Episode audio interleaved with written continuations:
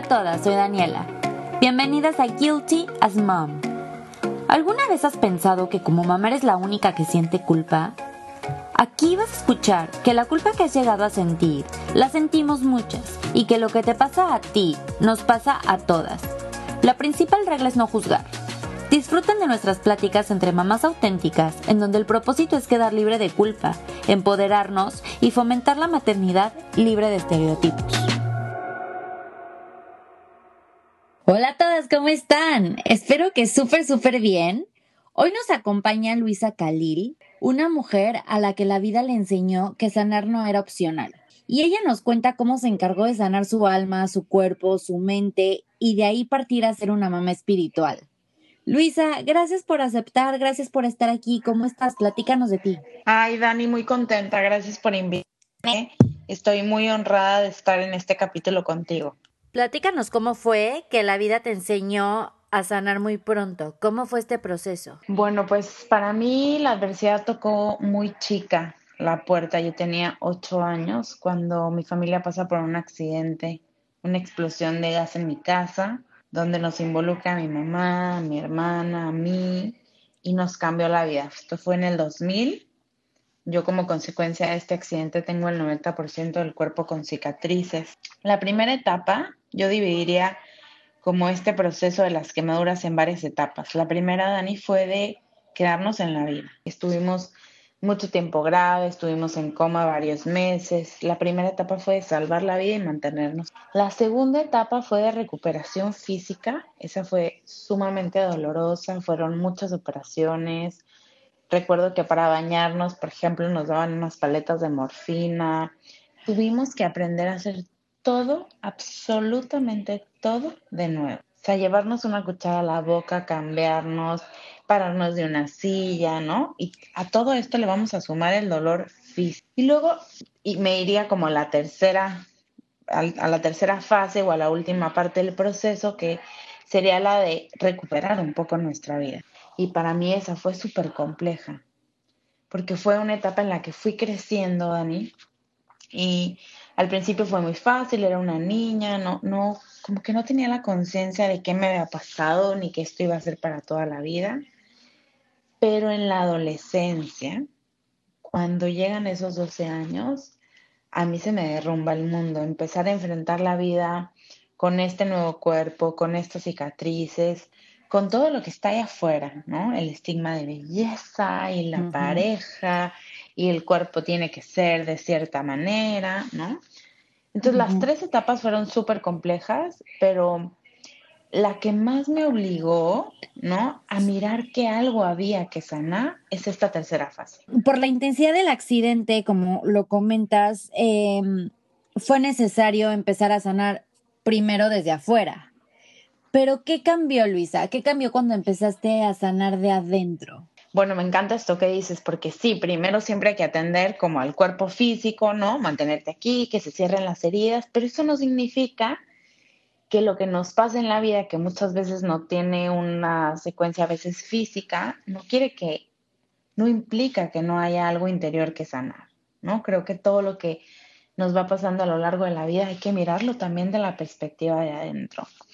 Y yo por fuera estaba bien, Dani, o sea, ya podía moverme, ya podía ir a la escuela, ya bailaba, ya había recuperado mi vida, tenía mis amigas, pero por dentro, ¿no? Era súper complejo.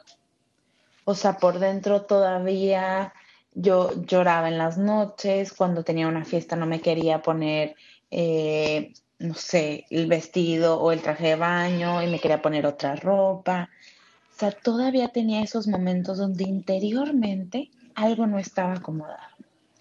Y empecé a vivir así, ¿no? Creyendo como que todo estaba bien, pero hay un momento en que, en que la herida interior se hace también tan fuerte que uno tiene que voltearla a ver. Y para mí esa etapa llegó como a los 16, 17 años, donde dije, yo ya no quiero vivir así. Yo no quiero estar conflictuada todo el tiempo por cómo me veo, por qué me pongo, por si no me pongo esto, o llorar por el accidente, por las cicatrices, y al día siguiente amanecer y volverlas a ver ahí. Entonces, para mí, de los 16 a los 18 fue esa como transición muy fuerte de voltear a ver y decir, bueno, ¿y cómo acomodo esto que me pasó? ¿Y cómo lo acomodaste? ¿Empezó por aceptar? Bueno, eso, yo pienso que esa sería como la pregunta del millón, ¿no? ¿Cómo acomodamos lo que nos pasa y cómo lo acomodamos, ¿no? En un buen lugar. Yo hice varias cosas em, a esa edad que hoy, a la edad que tengo, pues lo acomodaría diferente, ¿no? Tengo más sabiduría, tengo más experiencia, pero a esa edad, a los 16, 17, lo primero que hice, Dani, fue empezar a ayudar. Me metí a todas las organizaciones civiles, había así por haber, y ahí encontré algo muy poderoso, que es que a todo mundo le pasan cosas. Y creo que el adolescente, pero no solo el adolescente, también el adulto, a veces cree que es el único que está ahí parado ante el dolor y que lo que me pasó es lo peor y que no puede ser porque estoy viviendo esto, ¿no? Estamos ahí un poco también como pensando que nuestro sufrimiento es el más grande del mundo, cosa que no es verdad. No hay otras cosas. Entonces, para mí, esto fue lo más importante, decir, ah, yo vivo esto, pero también alguien vive un proceso de divorcio con sus papás, pero también alguien vive la pérdida de un hijo, pero también alguien vive la inestabilidad económica. O sea, todos estamos teniendo un proceso. Eso fue lo primero que me ayudó, salir a ver el dolor del mundo. Ok, qué bonito, qué bonito lo que dices, porque sí, sí me parece que es, es reacción inmediata, el porque a mí, porque yo estoy pasando por esto, estoy sufriendo, me está doliendo muchísimo y está, está bien aceptar tu propio dolor. Pero qué interesante que dices de voltear a ver qué es lo demás que está pasando para darte cuenta tú también en qué posición estás parada, qué herramientas tienes y cómo lo vas a enfrentar. Y no solo enfrentar tu dolor, ayudar a los demás a enfrentar su dolor. Claro, porque la mayoría de las veces solo nos vemos a nosotros y no vemos a los demás, ¿no? Sobre todo en estos temas de dolor, de sufrimiento. Y pasa como un ejemplo como muy sencillo es cuando pierden, pierden a un familiar en una familia, ¿no? Entonces la gente está súper ensimismada en su dolor y a veces no ven que a la abuelita, que a la prima, que a la tía, que a la hermana también le dolió igual, ¿no? O peor o diferente. Entonces, esto fue lo primero que hice y que me aportó muchísimo. Y lo segundo que hice fue empezar a respetar mi propio proceso. Entonces, yo sabía que quería destaparme porque era un deseo que tenía, o sea, deseaba vivir tranquila, estar tranquila en el cuerpo que habitaba, ponerme lo que quisiera, ¿no? Entonces, poco a poquito fui, ok, hoy estoy lista, entonces me pongo una blusa de tres cuartos. ¿No? O me siento lista, me pongo una blusa de manga corta. Pero si al siguiente día, Dani, no estaba lista y necesitaba volverme a poner el suéter, la chamarra, la blusa de manga larga, lo hacía. ¿Tú notabas algo en la gente? ¿Te veían, no te veían, te preguntaban eh, algo, algo que te hiciera a ti tener esta incomodidad incluso más acentuada? Mira, la gente siempre me ha visto, Dani, porque obviamente cuando una piel no es normal, cuando es diferente, nos va a llamar la atención. O sea, si hay un equipo de fútbol y todo el equipo tiene el traje verde y hay uno que tiene el traje amarillo, naturalmente vamos a voltear y nos vamos a preguntar por qué ese niño no tiene el traje verde. Entonces eso es, la mirada como muy natural. Sin embargo, creo que aunque la gente me veía, era más un tema propio, ¿no? Era un tema donde la sociedad me decía, ¿no? Y por todos lados que así no tenía que ser mi piel, que así no me tenía que ver. Y entonces era más mi cosa, ¿no? Que, hijo, de verdad, cómo me molestaban las miradas. No, era, era más un tema propio. Y creo que en la vida casi siempre es más un tema propio. Un tema propio. casi siempre es más un tema propio. Total, desde cosas tan superficiales como, ay, qué gorda estoy, y luego ves las fotos y dices, no, o sea, de adolescencia o de, o de más atrás, que entonces es nuestro propio discurso. Y entonces a mí me suena como una lucha entre, y corrígeme si no es así, entre una lucha que tú tenías entre amarte a ti misma amor propio, aceptarte, toda esta batalla y al mismo tiempo el discurso verbal y no verbal, no verbal de la sociedad, y, de, y de del estigma en sí. Por supuesto. O sea, yo no sé si, si mi, mi pensamiento iba tan elevado como amarme, ¿no? Pero mi pensamiento era como, a ver, ya, o sea, este es mi cuerpo, necesito disfrutar la vida, necesito disfrutar mi cuerpo que tengo, ¿no? Pero al mismo tiempo salía y no, no, no estaba bien disfrutar el cuerpo. Y uno tenía que estar a dieta desde los nueve años y uno tenía que, ¿no? Un montón de reglas y cosas.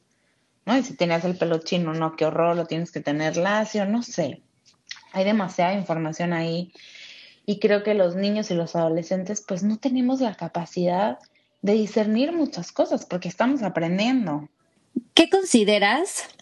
Digo, ya nos dijiste de dónde tú crees que empezó este proceso que fue empezar a ver el dolor ajeno, pero ¿qué consideras que fue clave, clave en la sanación mental, emocional, bueno, la, palabra que se me viene a la mente es la aceptación, ¿no? Hay muchas veces, Dani, que, que nos cuesta aceptar las cosas tal y como fueron. Y a veces utilizamos otra palabra que no es aceptación, que es resignación. Y esa palabra no nos fortalece, no nos ayuda. Imagínate que la resignación corporalmente sería como alguien ya sabes, como jorobado, como con la cara hacia abajo, cabizbajo, pues diciendo, bueno, pues ya que esto me tocó. Y la aceptación es una postura que está mucho más erguida, ¿no? Para mí, con brazos abiertos a recibir a lo que la vida traiga. Y también con la capacidad de decir, bueno, ¿y cómo utilizo esto a mi favor? Para mí la aceptación es como observar siempre la jugada a mi favor, en todo momento en cada situación que me pasa. Para mí eso es la aceptación, para alguien será otra cosa diferente. Pero la palabra clave en el proceso donde dije, ok, es convertir esto que me pasó en algo que sí me ayude. ¿Y mm, cómo lo convertiste a tu favor? Bueno, lo primero es que también em, mis padres me ayudaron a verlo así. O sea, no es un trabajo propio solamente. Mi papá recuerdo que muchas veces me decía, Dani, no sabes todo lo que este accidente te va a dar. No tienes idea, todavía estás muy chiquita, pero te vas a dar cuenta de toda la experiencia que estás teniendo. Y de verdad lo decía, no, no creo que de dientes para afuera, creo que de verdad lo creía en el fondo de su corazón. Y que mucho más grande podía escuchar esas palabras y podía tomar de ese accidente. Podía tomar la resiliencia, podía tomar la capacidad también de vivir con el dolor físico, podía tomar la adaptabilidad que he tenido en las situaciones de mi vida, en, poder ver todo lo que sí me daban las quemaduras, ¿no? Entonces creo que la pieza clave también para, para poder tomar fueron mis padres. Tal vez si ellos no hubieran podido acomodar, ¿no? Esto que nos pasó, para mí hubiera sido triplemente complejo. ¿Cómo podemos sanar? Todos los, todos los seres humanos estamos llenos de heridas, heridas de la infancia, heridas de la adolescencia. Siento que muchas de esas heridas nosotros mismos, con estos pensamientos que tú y yo decíamos, nos las abrimos más. Este, nuestros propios pensamientos muchas veces eh, las provocan, otras veces sí nos ayudan a sanarlas. Pero en fin, todo el mundo tiene heridas físicas, mentales, emocionales, psicológicas ¿cuál puede ser un súper buen paso? Un, un, ¿Cómo podemos sanar todos los días? Híjole, bueno, yo creo que, y me gusta esto que dices porque no creo que la sanación sea un lugar al que se llega, sino es, es un camino que se elige todos los días. Y no hay como una receta mágica. ¿no? Donde yo diga, paso uno, vamos a meditar, paso dos, vamos a contestar unas preguntas, paso tres, vamos a acomodar lo que nos pasó porque la sanación es un, es un viaje bien propio, ¿no? Bien, bien propio, pero sí daría tres elementos que tiene que tener. La primera es autoconocimiento, o sea, necesitamos elevar esos espacios con nosotros mismos, necesitamos conocer qué nos está pasando, qué nos detiene, qué nos está moviendo en este momento. para poder sanarnos tiene que haber autoconocimiento para mí lo segundo tiene que haber trabajo interior, ¿no? Tienes que leerte el libro que te haga pensar, la película que te haga reflexionar, tienes que tener tus, em, tus procesos terapéuticos, ¿no? Con quien te los pueda guiar, con quien te confronte, con quien te haga estas preguntas como poderosas, ¿no? Y lo tercero es que tenemos que ir eh, alimentando nuestra conciencia, ¿no? Poder ser más conscientes de nuestra vida, de lo que está pasando con nuestros hijos, lo que pasa con nosotros. Para mí la donación tendría esas, esos tres elementos. ¿Y cuál consideras que es el peor enemigo de la sanación? Híjole, pues la evasión, o sea, esta capacidad que tenemos de engañarnos, de decir, no, hombre, mira, no pasa nada, no, no está siendo un tema en mi vida, no, no está tan grave, no lo puedo manejar, bueno, el insomnio no está siendo tan fuerte, ¿no? O sea, esta capacidad que tenemos los seres humanos para engañarnos. Yo, por ejemplo, tengo gente que cuando llega conmigo, Dani, me dice, no, hombre, yo desde hace seis meses dije, necesito buscar una sesión, ¿no? Con Luisa. Y seis meses te la fuiste aplazando solo. O sea, seis meses fuiste negociando contigo. Y nos pasa en el cuerpo físico también. Hay gente que dice, ay, me duele la espalda. Bueno, no, al rato voy. Bueno, no, al rato voy, ¿no? Y, puede pasar un montón de tiempo y cuando llegues al doctor te digan, pero esto no es de ahora, ¿desde hace cuánto tiempo te duele? Entonces creo que para mí eso es, eso, eso es como la trampa más peligrosa que hacemos todos los seres humanos. Sí, justo el otro día que estaba platicando con, con el capítulo del coach ontológico con Alicia, estábamos platicando de este nuevo discurso colectivo que no está mal, obviamente como todo hay que ponerlo en su justa dimensión, pero está todo este discurso ahorita de que hay que ver el lado positivo y, y agradece lo bueno. Sí, pero es que como si nosotros no aceptamos, no abrazamos el dolor, la herida, lo que sea que nos está pasando en este momento, que necesitamos aceptar, necesita ser algo, entre comillas, un poco más tangible, lo necesitamos ver para, para viéndolo desde sus diferentes ángulos y matices, verle lo positivo, ver, sacar lo mejor que podemos sacar de esa situación, pero es que si no lo vemos, ¿cómo lo podemos hacer? Y además, o sea, si te estás inventando una vida como donde nunca hay dolor, donde nunca te duele nada, donde todo está increíble, o sea, este positivismo en exceso, ¿no? Me parece que te vas también a, a otro mundo, a esto no está pasando en la vida. O sea, en la vida hay alegría, hay amor, pero también hay dolor, hay tristezas y hasta, no sé si me ocurre decir una palabra no tan buena, No sé si me dejes decirla. tú dale, tú dale. Pero la vida tiene sus chingaderas, ¿no? o sea, tiene estas cosas que, que nos duelen profundo, que nos transforma y que no es desde un lugar bonito. O sea, nada bonito. Y, y también poder hacerle espacio a eso, ¿no? A lo no tan bonito de la vida. Me parece que es muy importante. Y que probablemente puedes, puedes sentir que no lo mereces puedes sentir que no lo quieres, puede, y está bien. Está bien. Claro. pero solamente lo ves, lo procesas y ya después entonces puedes tomar otro camino diferente respecto a esa situación. Pero es que de nada nos sirve cegarnos y de nada nos sirve engañarnos. Y si bien quieres vivir una vida de alegría y de, y de amor y de luz y que todo está bien y aquí puro positivismo, muy bien, qué padre.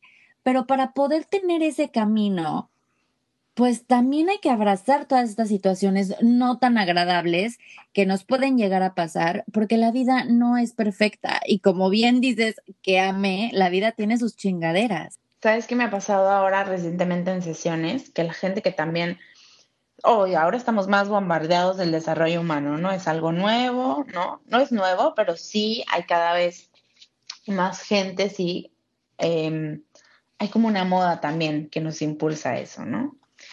Y entonces me he topado mucho en sesiones como gente que me dice, bueno, es que cómo podría vivir esto como con más conciencia, ¿no? O con más espiritualidad. Y yo, a ver, le vamos a parar a la conciencia porque acaba de fallecer tu mamá. Y es importante sentir, ¿no? Y es importante llorar. Y ahorita no es importante decir, bueno, este, no sé, todas estas cosas que podríamos decir, esto fue lo mejor. Y digo, sí, eso es verdad, pero también es importante como permitirnos, ¿no? Estar mal. O sea, darnos ese permiso, porque también el discurso de afuera es que no hay permiso, Que si no, no tienes mucha conciencia, que si no, no tienes mucho trabajo, porque si tuvieras mucho trabajo no llorarías. No, ¿de qué estamos hablando? ¿Cómo podemos em, enseñar a sanar?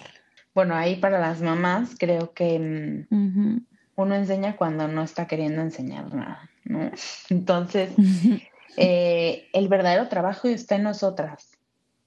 Entonces, yo no puedo sentarme con mi hijo y decir, mira, mi amor, que para los discursos todos somos súper buenos. Entonces, para decir, mira, mi amor, tú tienes que perdonar a que te dijo esto, pero no importa, este, son amigos, son seres humanos, se equivocan. Claro, de discurso te sale muy bien, pero habría que revisar si verdaderamente en tu vida tú has podido, ¿no? Con todo lo que alguien ha dicho, ¿no? Con, no sé, con aceptar, con poder comprender al otro, ponerte en, las, en los zapatos del otro. Para mí, el tema de querer enseñar a nuestros hijos a sanar, primero tiene que ser un viaje propio e individual de las mamás. Que eso es lo más difícil, Dani porque yo enseñarle a sanar a mis hijos con cuentos, con historias, con, ¿no? Eso puedo. Pero que yo me siente a ver qué me ha atorado y qué no he sanado, eso es súper complejo.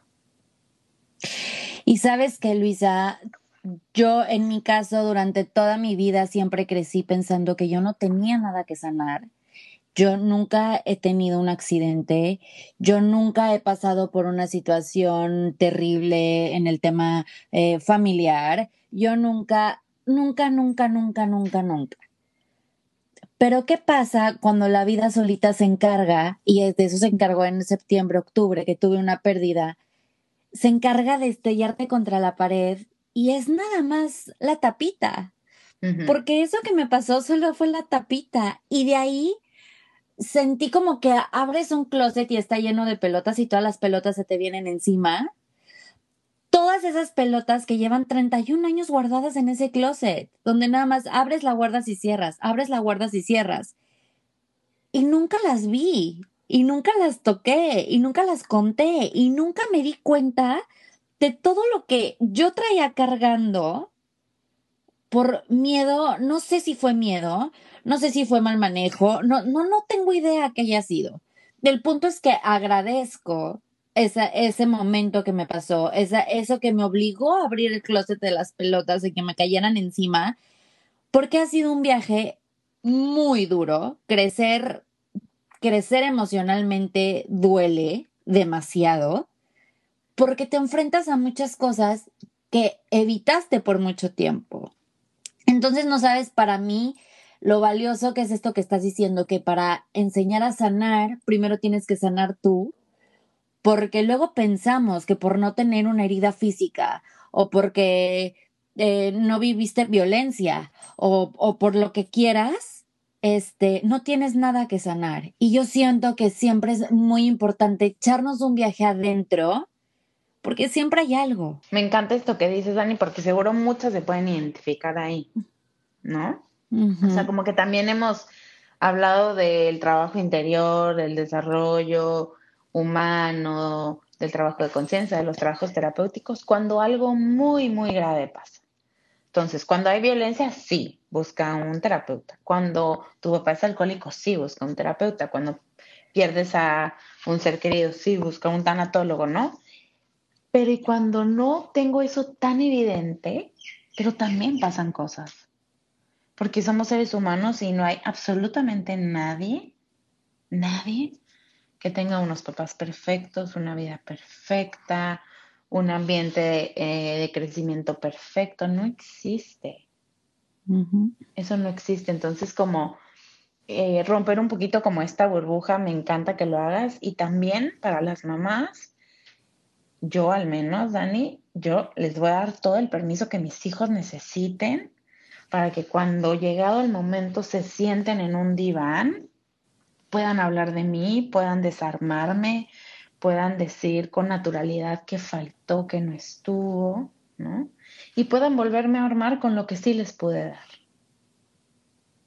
Ay, qué bonito. Qué, importante que las mamás sepamos que, que no lo podemos todo, Dani. Me acuerdo que en un curso que tomé contigo, tú me decías, eh, hay que liberar a nuestros hijos, hay que darles el permiso. Mientras le estás dando la leche en la noche, acostándolo, cargándolo, te doy permiso de que no sientas que soy, por ejemplo, el centro de tu mundo. Te doy permiso de que no quieras seguir los pasos de tu papá. Te doy permiso. Y qué importante, porque muchas veces no nos damos ni siquiera ese permiso a nosotras mismas. Porque luego vivimos con muchas sombras. La sombra de la abuela, la sombra de la mamá, eh, la sombra del papá, de la hermana, no sé. Y liberarnos de esto también es un trabajo interior y liberar a nuestros hijos es la consecuencia. Exacto. No, no es el trabajo eso, sino es el resultado, ¿no? Cuando yo trabajo en mí, el resultado está ya en ellos. Y yo soy amante de los permisos, ¿no? Porque además lo veo, que mis hijos están chiquitos y cuando van a hacer algo, voltean a verme como de, ¿puedo? ¿Puedo se agarrar más helado? ¿Puedo subirme al tronco que está medio peligroso? O sea, este permiso naturalmente lo pedimos y creo que el alma también pide permisos, ¿no? Y que las mamás tenemos este poder de, de poder dárselos. Y muchas veces damos permisos, Dani, em, como sin, sin ni siquiera tener que decirlos. Como una mamá que se sana también da permiso a que sus hijos sanen. Wow.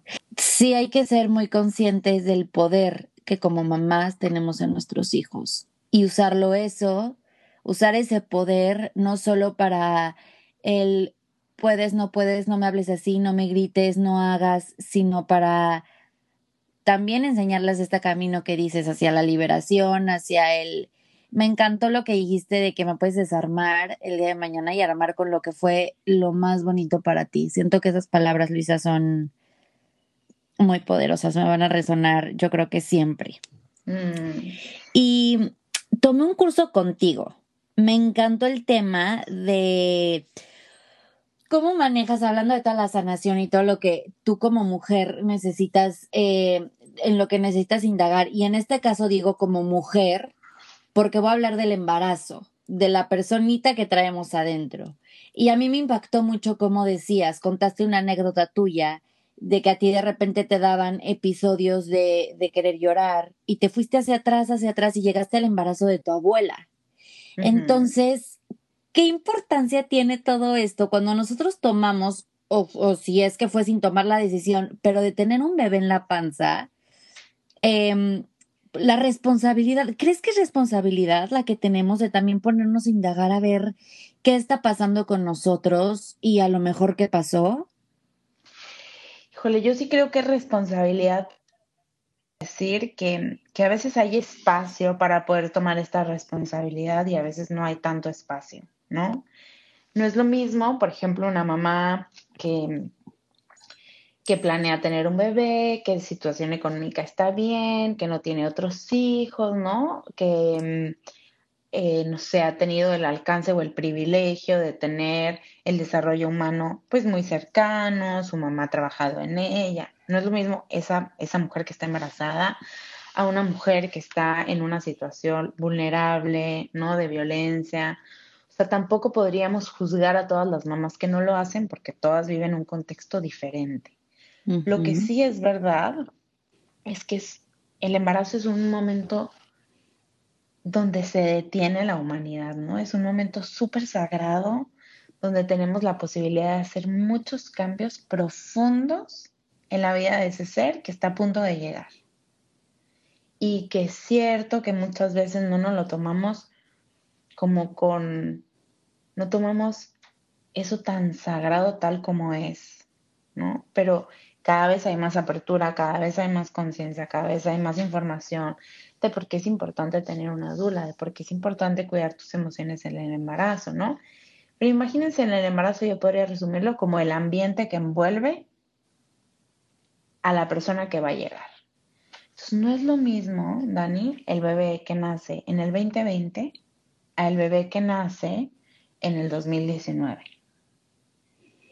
Y ni siquiera estoy hablando como de la vida individual de las mamás, sino del contexto social. ¿No? Entonces, el ambiente que va a envolver a los niños del 2020 es un ambiente que se tendrá que trabajar, ¿no? Que nadie lo pudo visitar, que mamá se sintió más sola de, ¿no? De lo que se vive, a lo mejor el embarazo o el posparto, que había miedo, que incertidumbre, que qué será este virus, ¿no? O sea, entonces, para mí los embarazos es ese ambiente. Y te lo puedo llevar a muchos ejemplos, no es lo mismo cocinar en una cocina que esté impecable, con una música que te gusta, con una buena copa de vino, a un a una cocina, ¿no? Donde hay trastes sucios de tres semanas, donde no sabes ni dónde están las cosas. Entonces, el ambiente en el que uno va a preparar cualquier cosa también impacta en eso que estamos creando. En ese pastel que estamos cocinando, en ese hijo que estamos gestando. Para mí por eso es tan importante cuidar estos embarazos. Me encanta porque nos hablan mucho de la salud física cuando estamos embarazadas. Te tienes que hacer el examen de glucosa, te tienes que ir a hacer el eco cada determinado tiempo y que si vas a hacer el estructural, que si te van a sacar sangre. Pero es que poco nos invitan a cuidar nuestras emociones y es clave para mí lo que acabas de decir, porque ahorita estoy en mi tercer embarazo y para mí, justo ayer le estaba comentando a una amiga, llega el punto en el que se me olvida que estoy embarazada porque, porque tengo otros dos niños, ayer andábamos en el zoológico y vamos y que no sé qué y que cárgalo y que ya le das el snack y que no sé qué, y así se te va el día sin tomar conciencia ni siquiera de tu cuerpo, ni siquiera estás concentrada como que lo que realmente está pasando en ti.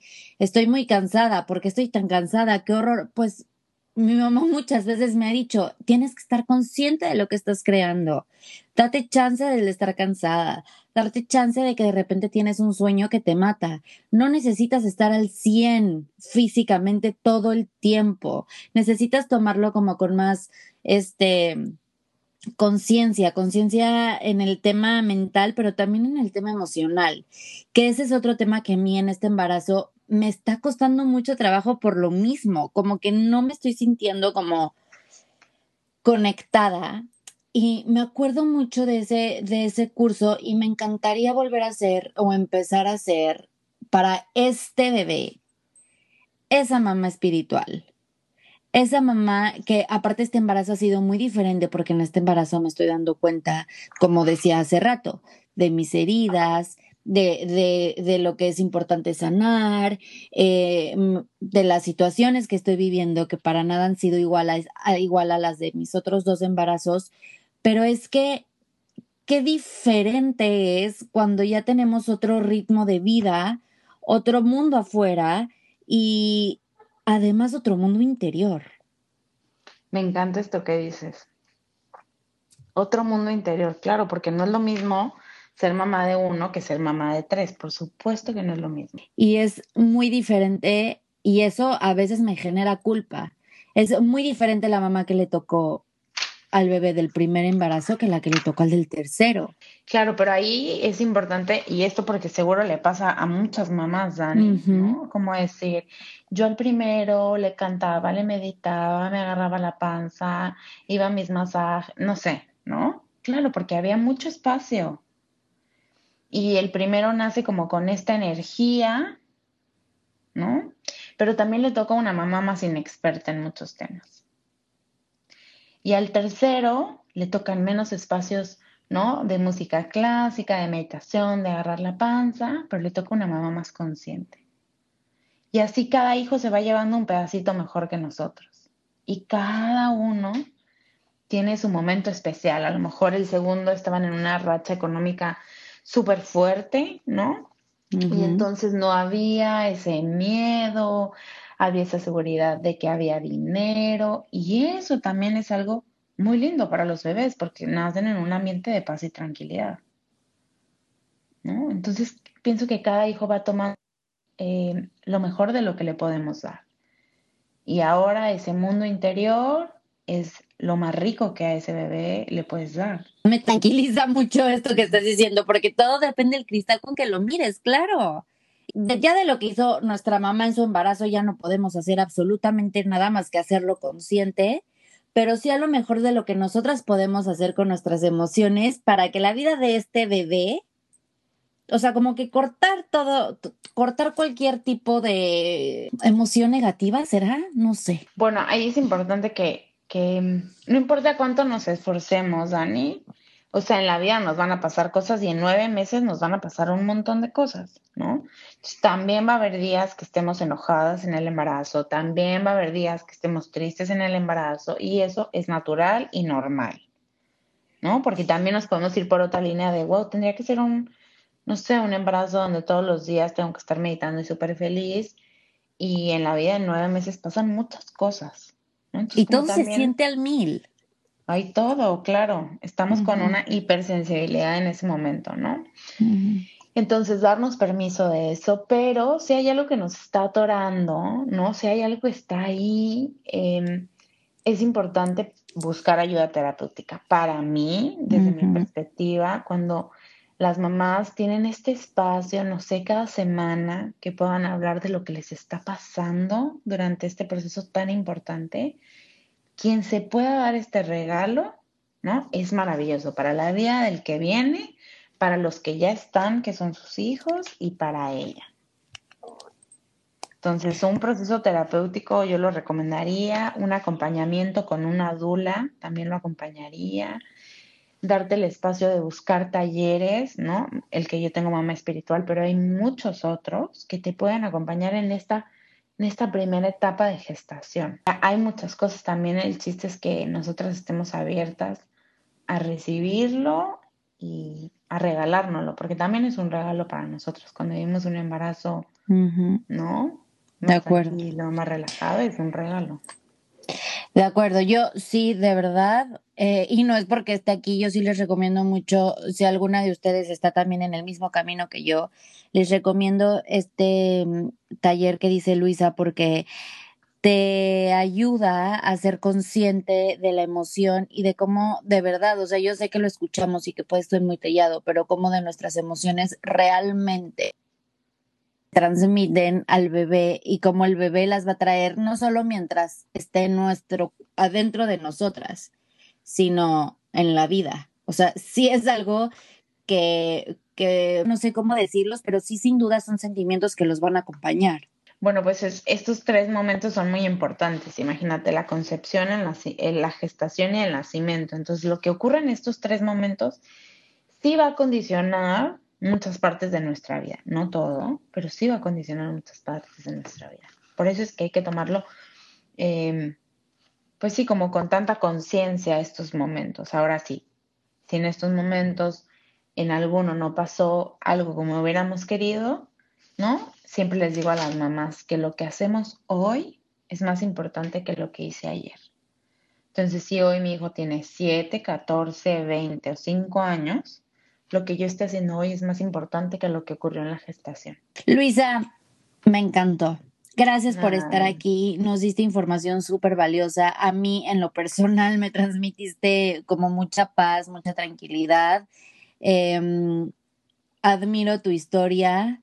¿Cómo lograste cambiar todo, toda esta situación? Em, y de verdad, de algo tan difícil, física, emocional, psicológicamente, lograste trabajar tanto que, que ahora eres de ayuda de muchas personas a nivel emocional, a nivel eh, psicológico, acompañar, agarrar de la mano y este y eso me encanta si le puedes dar un mensaje a todas estas mamás, mujeres que están en camino hacia la sanación de sus propias heridas o que a lo mejor no se atreven a aceptarlo y dar el paso.